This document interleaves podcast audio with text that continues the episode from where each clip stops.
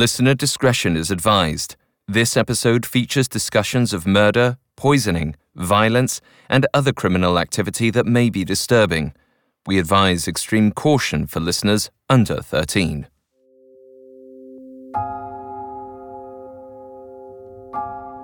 Most people struggle with confidence at some point throughout their lives. Whether it's our appearance, skill level, or social graces, we wonder if we have what it takes. But some people possess the preternatural ability to bend the world to their will, to convince themselves and others that they are special, that they wield a power that others can only dream of. These people may become heads of state or titans of industry. They may become religious figures or spiritual guides. Or they use their self confidence to take whatever they want, regardless of who it hurts. Like Morris Bolber. He convinced others he could solve their troubles. He spoke of himself as a rabbi and a doctor when both claims were suspect and with the help of his henchmen, ran an infamous murder ring.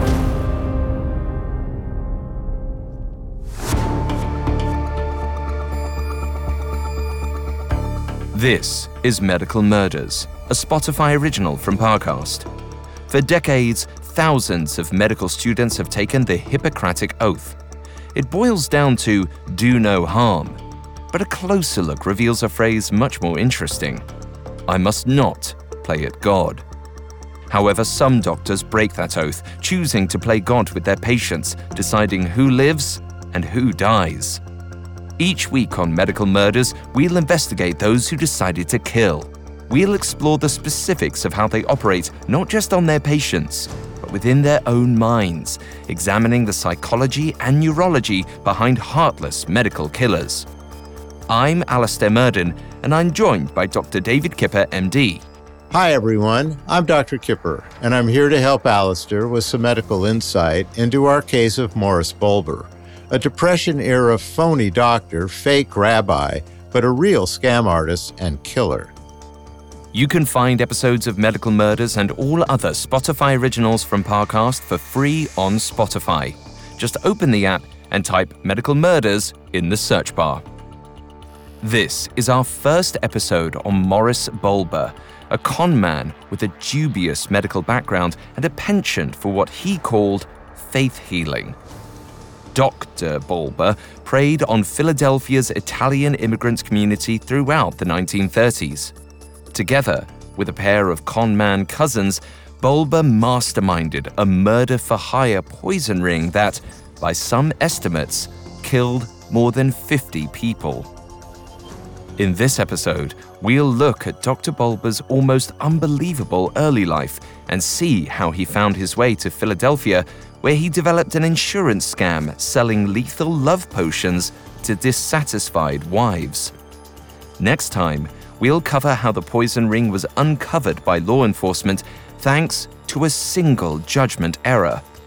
Then, we'll follow the subsequent media frenzy and courtroom circus that ended in 70 exhumed bodies, 23 convictions, 15 life sentences, and two tickets to the electric chair. All this and more coming up. Stay with us. This episode is brought to you by Anytime Fitness.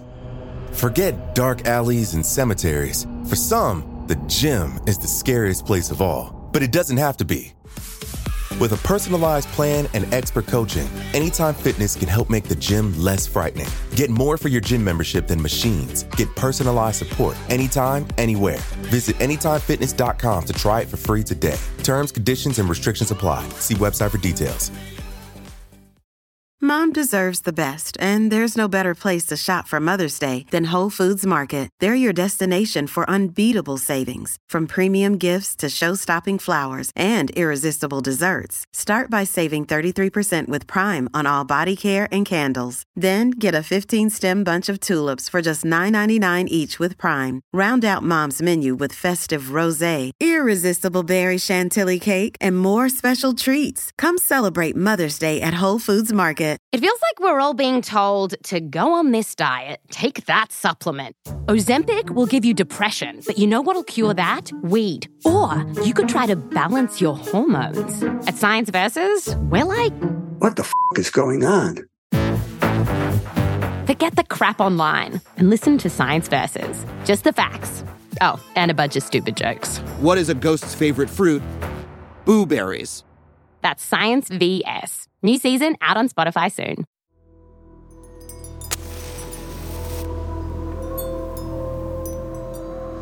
In a dark Philadelphia room, Anna Arena shivered.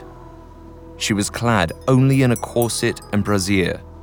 Candles illuminated her face, and her fingers tensed on the sides of her high backed chair. It was December 1931, and though Anna could feel the cold night air raise goosebumps on her arms, she couldn't help but break out in nervous sweat. The wooden seat grew slick with perspiration from her bare thighs, but she tried not to make a sound as a man with a knife circled her. After all, she was paying him. Anna had hired this man to fix her love life. The middle aged healer waving a mystical knife over her had come on a high recommendation from her boss at the tailor shop. Indeed, many women in the Passyunk neighborhood of South Philadelphia praised this mysterious man and his magical ability to bring back wayward husbands, like Anna's. The healer was plump and ill kempt, maybe 40 at most. But despite his otherwise average appearance, he had one remarkable trait. One of his eyes was brown with peculiar grey spots, half covered by a drooping eyelid, and rumored to curse any who looked upon it. Whispers circulated that it was a physical manifestation of the evil eye itself. Many feared this eye, but more so, they feared the man it belonged to. Morris Bolber a self described faith healer known as the Rabbi. Whether or not Bolber was an actual rabbi remains in question. Not much is known about the early life of Morris Bolber that didn't come from his own lips. He was born on a frigid morning in January 1890 in a small Russian village. His mother, a religious woman, died when he was only a year old, and he was sent to live with his grandfather. At age seven, Bolber went to school in a nearby town, and at nine, he claims to have enrolled at a place called Grodno University, where he was the youngest of 400 students. It's unclear exactly what university Bolber was talking about, but he could have been referring to the Grodno Medical Academy, the first medical school in Belarus, which has roots dating back to 1775. Even in the 1890s, a nine year old wouldn't be able to grasp the complexities of medical training, so there's either a lot of missing info behind this claim, or Bolber's just flat out lying. The youngest person I've ever heard of attending medical school is Dr. Bala Ambati, after graduating from high school at 11, he finished college in two years and started his medical training at the age of 14. Then, in 1995, at 17, he became the world's youngest person to earn a medical degree. Dr. Ambati's case is obviously quite remarkable, and although I'm sure he was a very wise, worldly, and weathered nine year old, even he needed an extra few years to get through med school. If Bolber's account of his own history is true, even for 1899, this would have been a miraculous feat. It seems more likely that he exaggerated his past to seem more impressive. Bolber's age at university wasn't the only notable part of his childhood story. During his time at Grodno, Bolber claimed to have first heard of a book that would eventually change his life a book known to him as the Kabbalah. Kabbalah, or Kabbalah as it is more commonly called now, is a school of thought with ties to many religious, cultural, and esoteric practices. What Bolber seems to be referring to here, however, is a collection of texts that emerged from early forms of Jewish mysticism. The texts began as an interpretation of ancient writings about the meaning of life, but by the Middle Ages, a particular branch of Kabbalah rose to popularity. That branch, the one Bolber spoke of, was a collection of mystic rites and cures that some people in the early 1900s might have thought of as a type of witchcraft. Young Bolber was instantly obsessed. But unfortunately for him, his teachers at university banned him from reading the Kabbalah. They said he was, quote, too young and not holy enough to interpret the text. Bolber focused on his studies, but the book lurked in the back of his mind, a force pushing him toward the strange, forbidden corners of human knowledge. Bolber claimed to have graduated university in 1902 at the age of 12. He felt an urge to see more of the world, so he set course for the biggest city he had ever heard of Odessa on the Black Sea. There, he studied and taught children. Finally, Bolber decided he was holy enough to do something he'd wanted to do nearly half his life read the Kabbalah. Within the book's pages, he claims to have learned ancient secrets that taught him to cure a wide variety of ailments, everything from minor illnesses to paralysis and even cancer. He started treating patients around Odessa using potions and salves of turpentine, vinegar, alcohol, and horseradish. Bolber quickly realized that what most allowed him to heal his patients wasn't potions or magic, it was belief belief in the ancient wisdom of the Kabbalah, but more importantly, belief in himself. Though most of Bolber's methods have little to no scientific basis, he was right about belief playing a big part in the healing process. This is known as the placebo effect, which is basically when a person gets positive results from a treatment that isn't proven to work. It's not totally understood how placebos do work, but they most certainly involve the powers of belief, positivity, and routine. When we engage in health affirming behavior and believe that what we're doing is good for our vitality, then feel good neurotransmitters like dopamine and endorphins flood our systems, and this can be physically therapeutic. There's also data to show that placebo treatments create heightened activity in regions of the brain that are tied to mood, self awareness, and emotional regulation. And this certainly manifests psychologically and often physiologically for the better. It's estimated that about 20% of people will respond positively to placebos, and this is an interesting notion outside the purview of science that may influence someone's recovery. After four years in Odessa, Morris Bolber had a new prescription for himself travel. At 16, he decided it was time to make his mark on the world, and more importantly, to make himself some money. He traveled east to Siberia, Japan, then China. He claimed that in China, an exiled Indian sorceress named Rhino taught him the ancient magic of the knife a practice that involved chanting incantations while waving a special blade. Bolber then began carrying his own magic knife in his pocket. It's difficult to know if any of Bolber's self proclaimed history, particularly the far fetched or fantastical parts, is true. Bolber was, if nothing else, a storyteller. He cultivated an image of himself that helped further his own means.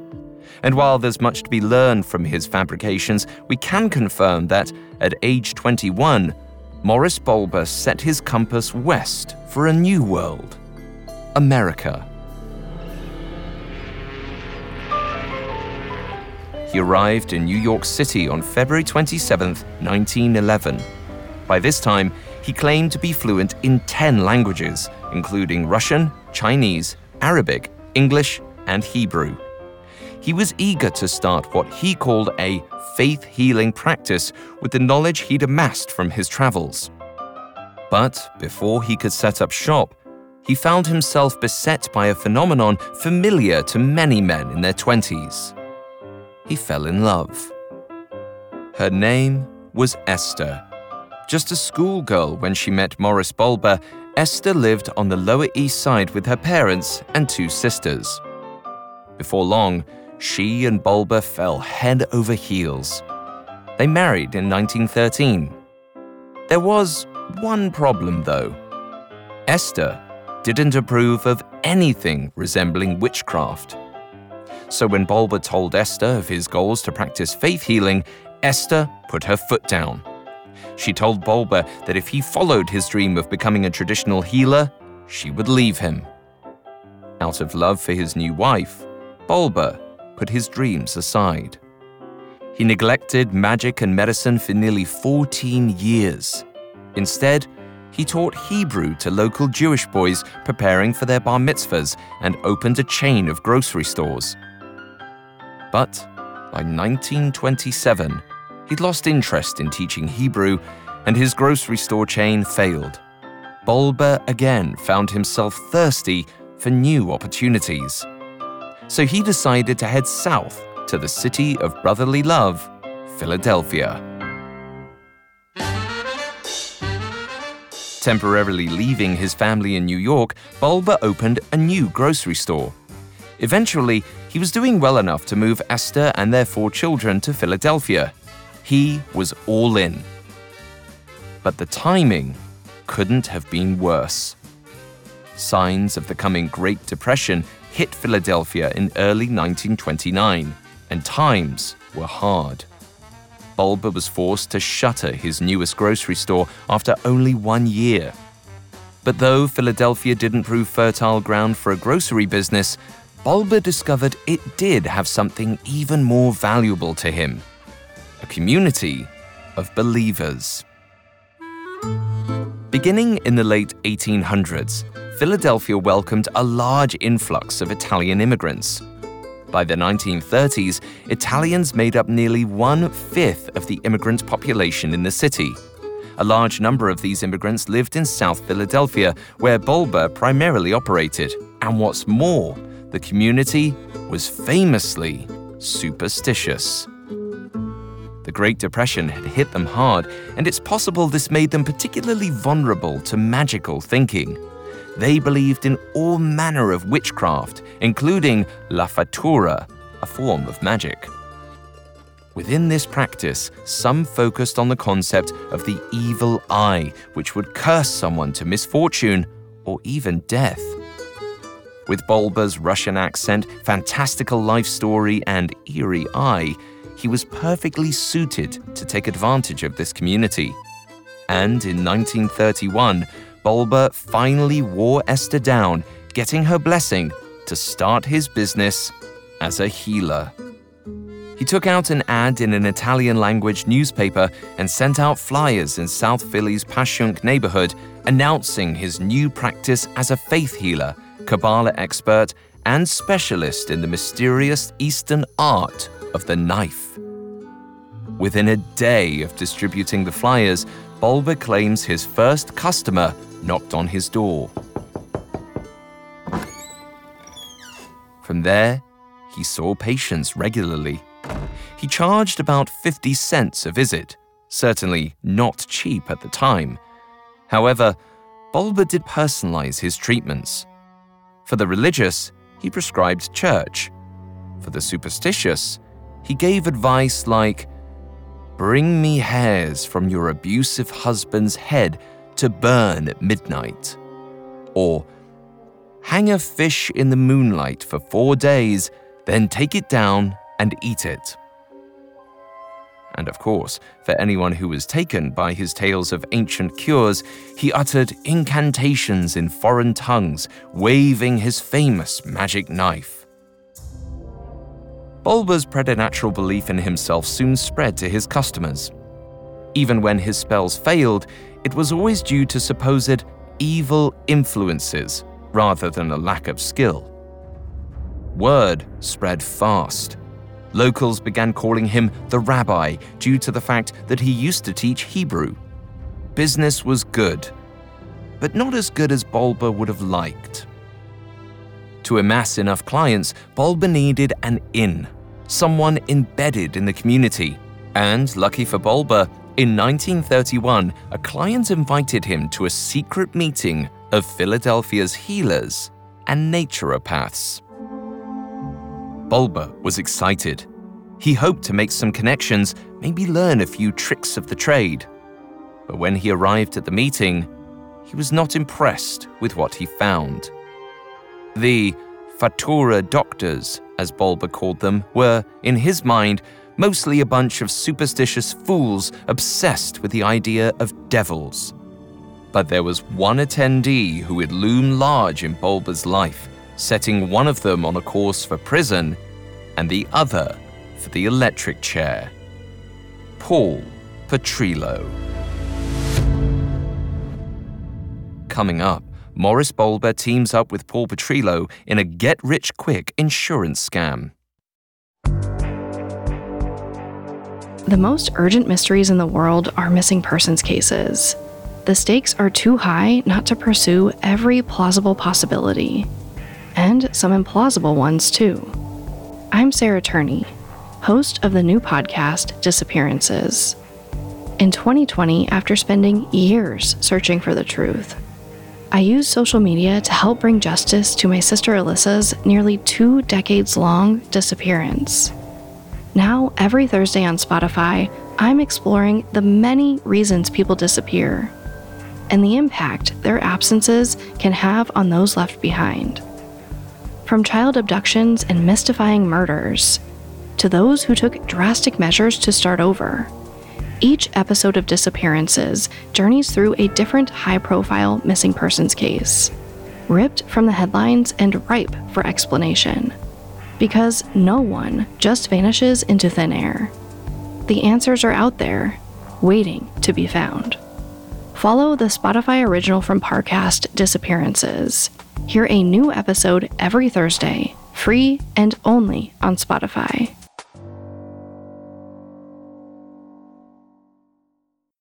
This episode is brought to you by Anytime Fitness. Forget dark alleys and cemeteries. For some, the gym is the scariest place of all, but it doesn't have to be. With a personalized plan and expert coaching, Anytime Fitness can help make the gym less frightening. Get more for your gym membership than machines. Get personalized support anytime, anywhere.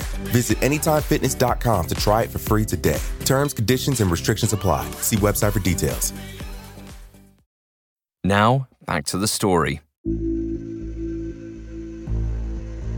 In late 1931, traditional healer Morris Bolber met a man who would change his life 39 year old Paul Petrillo. Charming and sharply dressed, Paul was an Italian immigrant who owned a struggling tailor business in the Passyunk neighborhood. The front of the shop housed a legitimate garment business, but the back was reserved for Paul's true passion divine healing, as it was written on his business card. But Paul had a small problem. Though he advertised himself as a magical healer, Paul's spells and potions rarely worked. Despite a deep belief in magic, Paul didn't have the unshaken confidence in himself that Bolber possessed. As a result, when Paul finally met Bolber, he quickly became ensnared in Bolber's net.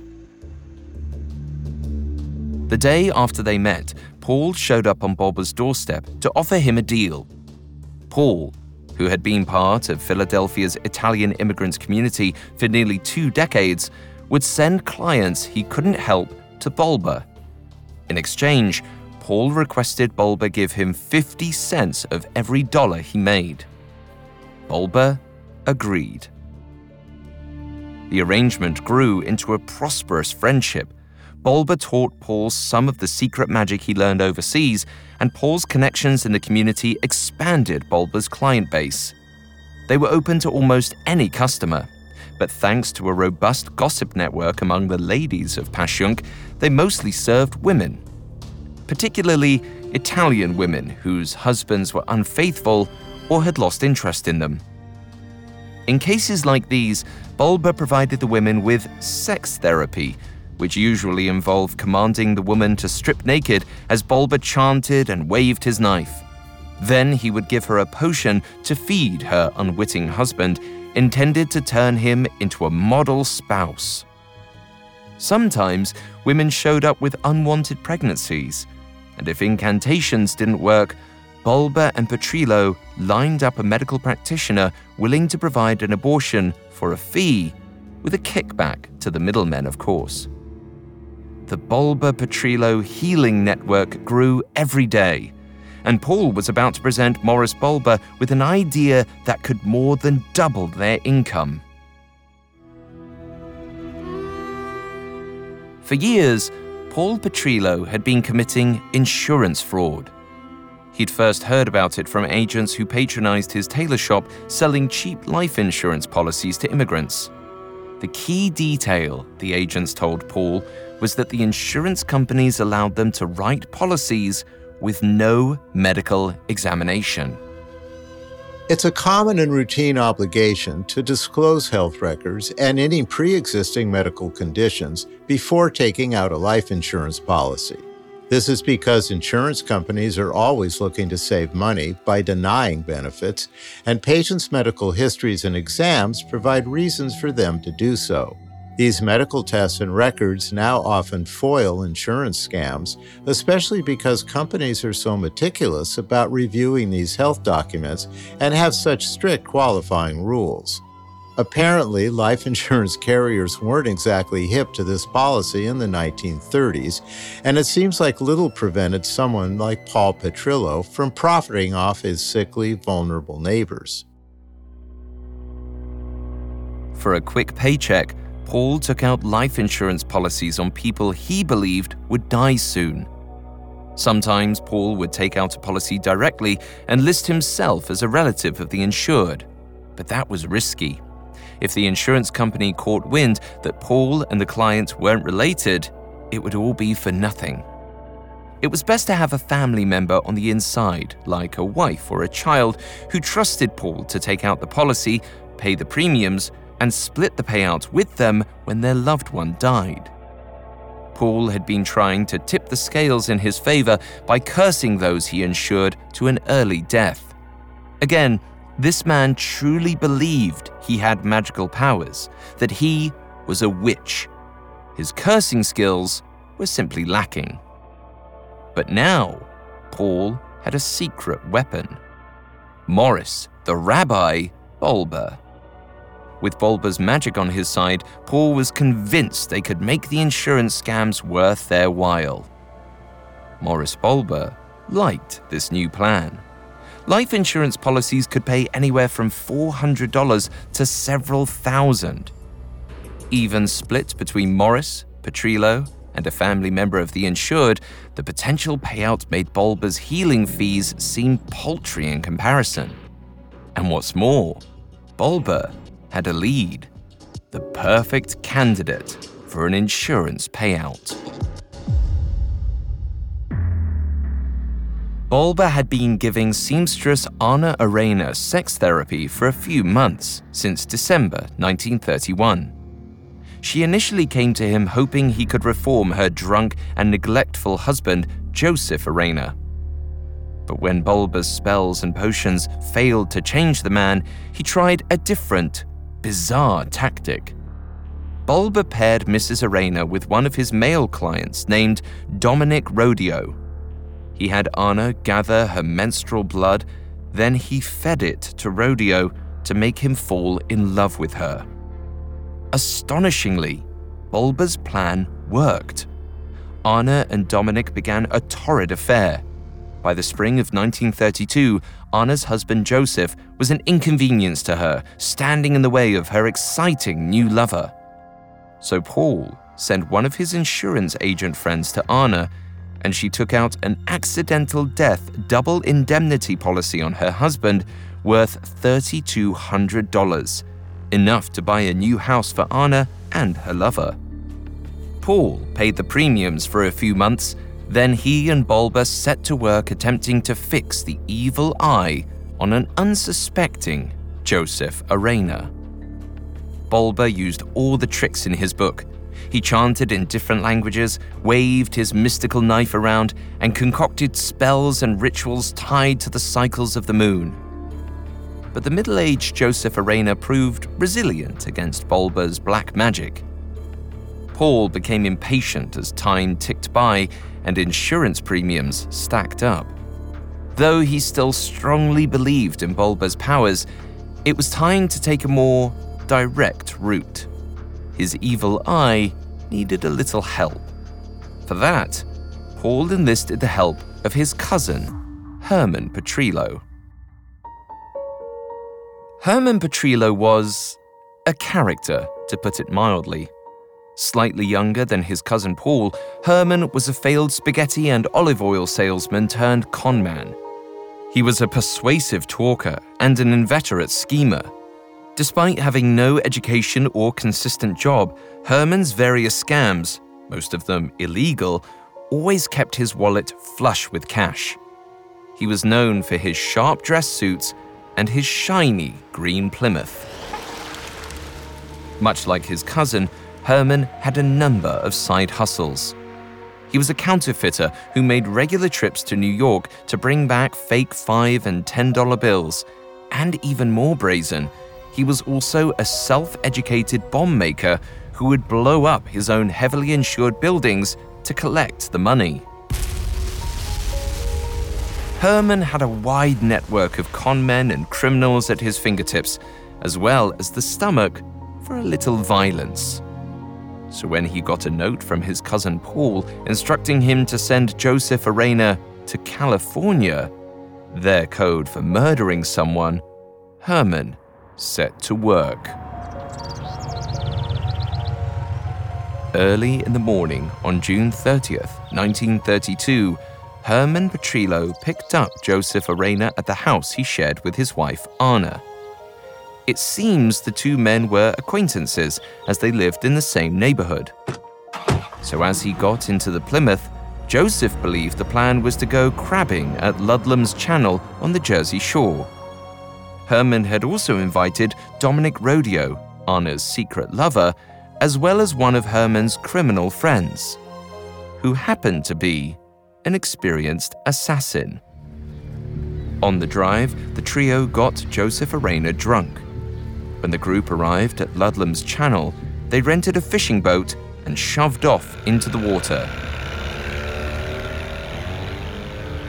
It was early in the season, and the water was mostly empty. The men began to cast out their lines, leaning over the side of the boat to check if they'd caught anything. The moment the intoxicated Arena leaned over the side, Dominic Rodeo shoved him overboard into the frigid water.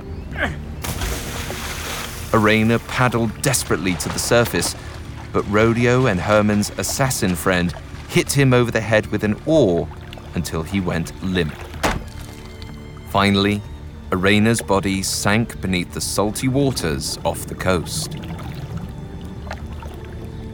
They left him underwater long enough to make it appear he had drowned, before recovering the body and reporting his accidental death. The presence of alcohol in Joseph Arena's system would likely have suggested to a coroner that the man drunkenly fell out of his boat and drowned. In relation to the actual cause of death, however, this would really need to be determined through an autopsy. For example, Joseph's head wounds from the oar beating could have taken priority over a death from drowning, but this would depend on how severe the injuries were. If the autopsy revealed a particularly bad brain bruise or bleed, for example, the verdict could have been death from head trauma. Unless this was obvious, it would have been tough for a coroner, especially back then, to tell exactly how the head wounds factored into Joseph's death.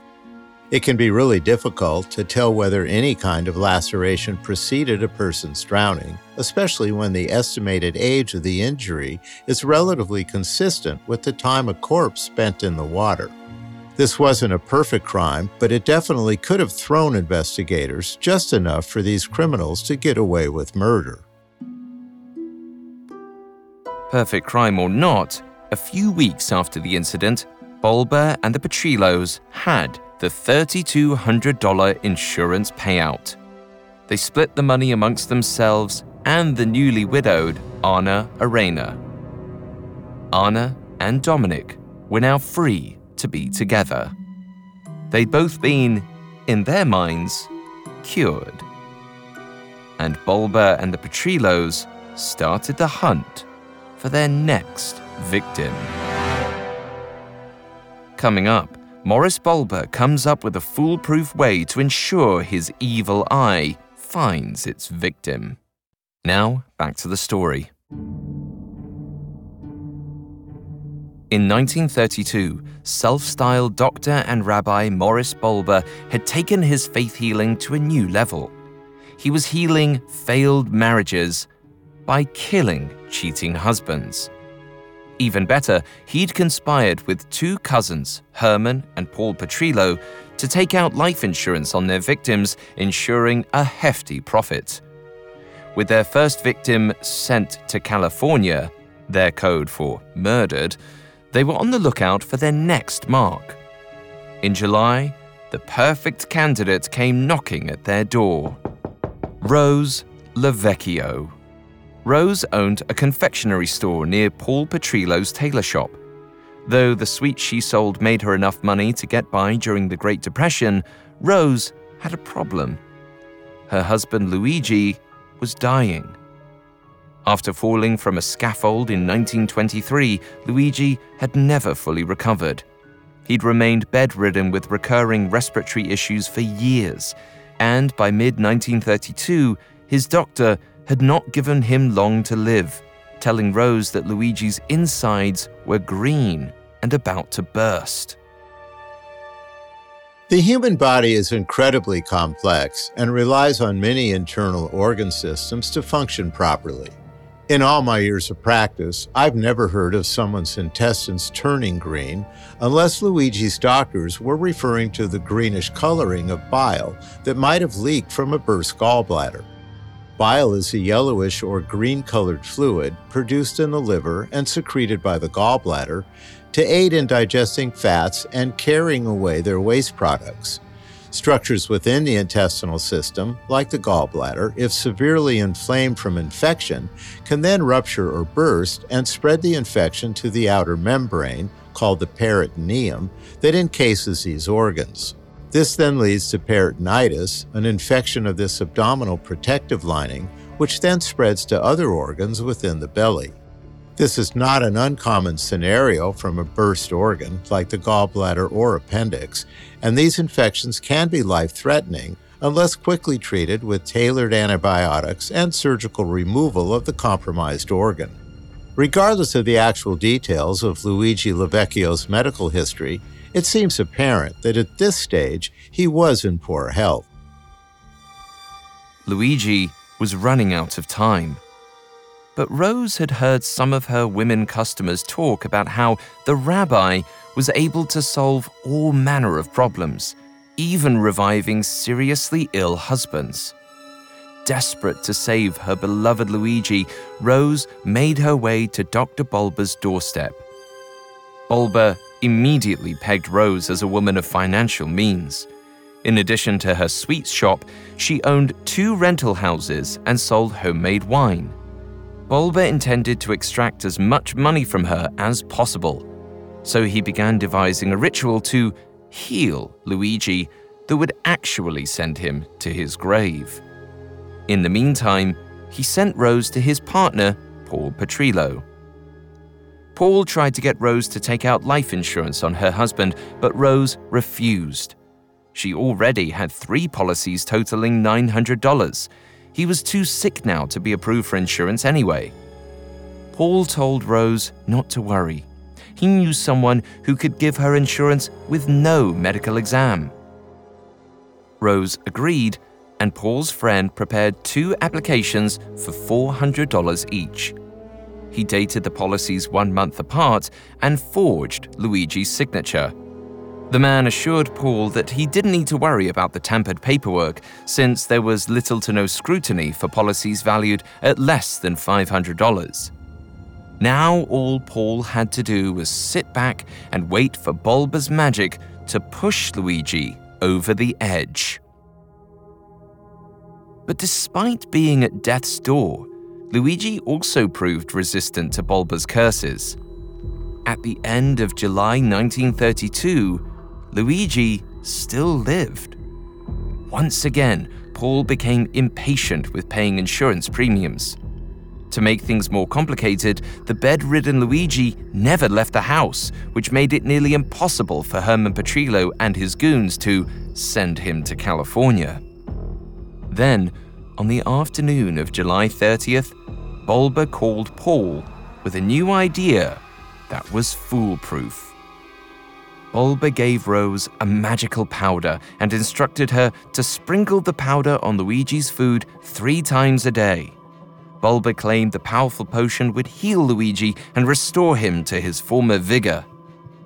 But what Bolber didn't mention was that mixed into the otherwise harmless powder was a lethal dose of arsenic. The effect was immediate. The day Rose started sprinkling the supposed magic potion in Luigi's food, he suffered vomiting and diarrhea. Concerned, Rose called a doctor recommended to her by Paul Petrillo. The doctor did a quick exam and diagnosed Luigi with bronchitis and gastroenteritis, believed to be due to excessive garlic consumption. For a long time, it's been recognized that eating garlic can help boost the immune system and contribute to cardiac health. But just like many other healthy foods, ingesting excessive amounts can lead to a host of problems. Because garlic is acidic, it can cause irritation in the intestinal tract, especially in people with irritable bowel syndrome. In rare cases, eating large quantities of highly acidic foods in a short time frame can in fact lead to gastroenteritis, which is a swelling of the intestinal lining normally caused by bacteria, parasites, or viruses. So, in relation to our story, this diagnosis wasn't out of the question. The irony in all of this, of course, is that Luigi's garlic breath was not indicative of the cause of his illness, but rather was a lesser known symptom of arsenic poisoning. The doctor prescribed additional medication for Luigi's gastroenteritis.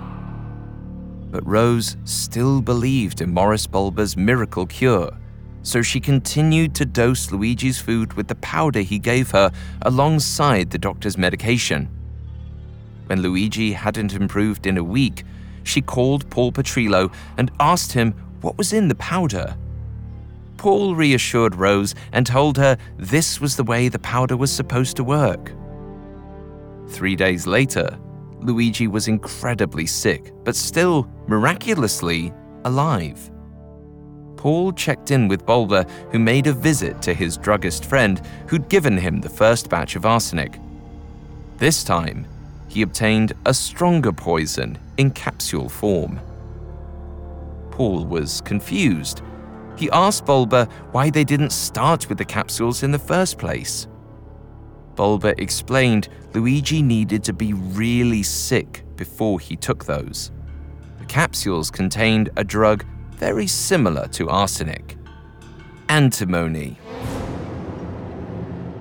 The capsules of antimony were likely more concentrated than the arsenic powder, and Bolber may have believed that because Luigi was already in such a weakened state, he'd be unable to resist the full force of the new drug's lethal effects.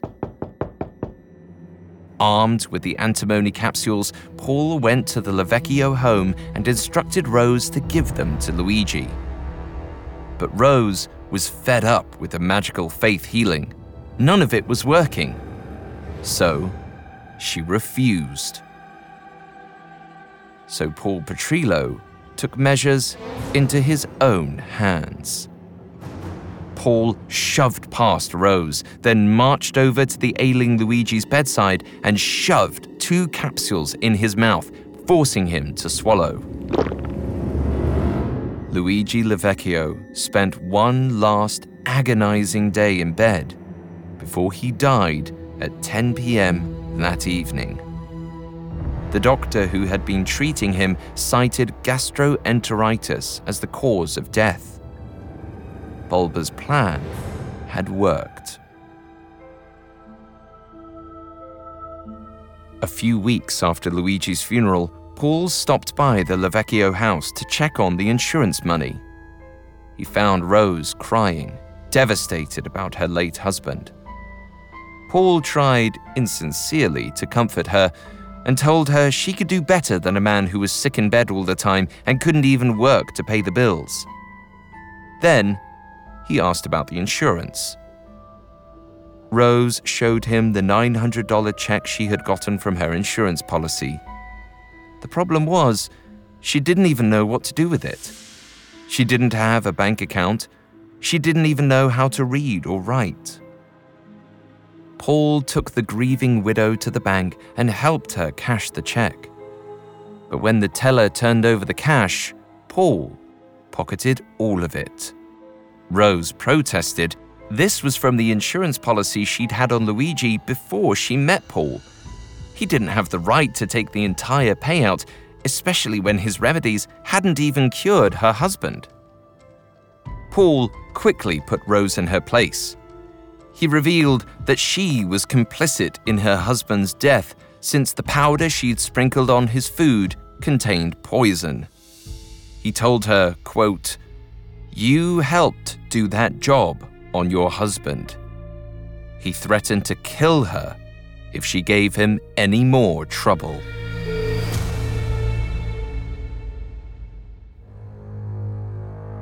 Rose must have been shocked and horrified, and whether or not she believed Paul Petrillo, she quickly realized she didn't have a choice but to comply.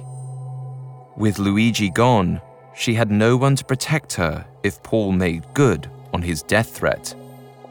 So she backed down and kept quiet.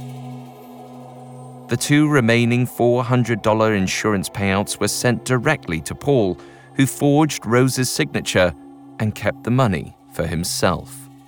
All in, killing Luigi Lavecchio had netted Bolber and Petrillo $1,700.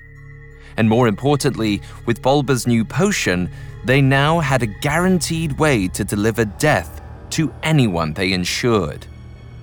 Thus, in August of 1932, the Bolber Petrillo arsenic murder ring was born.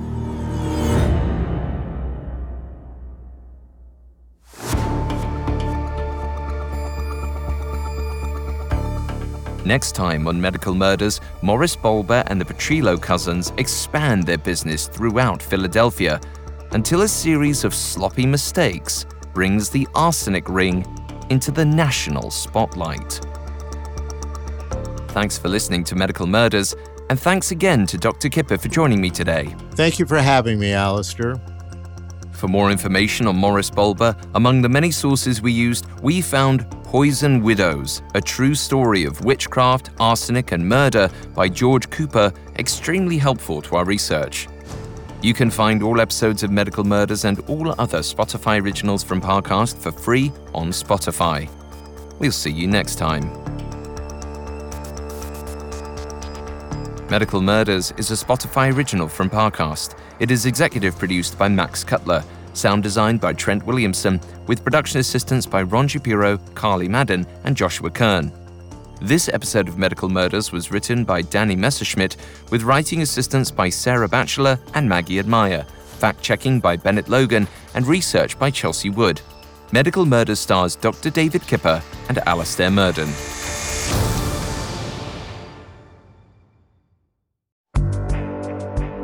I'm Sarah Turney, host of the new Spotify original from Parcast, Disappearances.